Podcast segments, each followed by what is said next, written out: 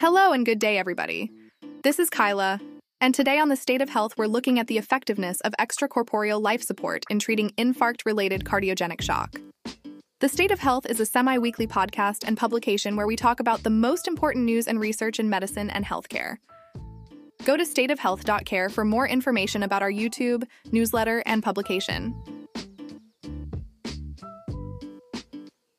Welcome back to the State of Health. Today, we're diving into a topic that's particularly relevant in our medical field the use of extracorporeal life support, or ECLS, in treating infarct related cardiogenic shock. Now, what is cardiogenic shock, you may ask? Imagine if your heart suddenly couldn't pump enough blood to meet your body's needs. That's pretty much what it is. And as you can guess, it's a serious condition that requires immediate treatment. ECLS is a treatment that's been gaining popularity despite the lack of concrete evidence regarding its effect on mortality. So, scientists conducted a multi center trial to gather some data.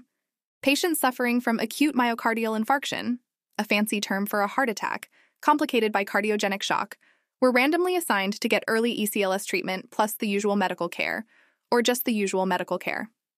Now, here are the numbers. Out of 420 patients, death from any cause at 30 days had occurred in 47.8% of patients in the ECLS group and in 49.0% in the control group. Simply explained, there wasn't a significant difference in the mortality rate between the two groups. The safety outcome wasn't very encouraging either. Moderate or severe bleeding occurred in 23.4% of patients in the ECLS group, nearly 2.5 times higher than the 9.6% in the control group. Similarly, peripheral vascular complications warranting intervention were also higher in the ECLS group. So, what does this all mean? It means that for patients with heart attacks complicated by cardiogenic shock, Using ECLS therapy did not lower the risk of death at the 30 day mark compared to those who received only medical therapy. It's a stark reminder that while medical advancements help, we need to ensure they are truly beneficial before wide scale adoption. Anyways, friends, that is going to do it for today's State of Health. If you enjoyed this, please do me such a huge favor. Click those like and subscribe buttons. And if you're listening as a podcast, go consider leaving a review or a five star rating.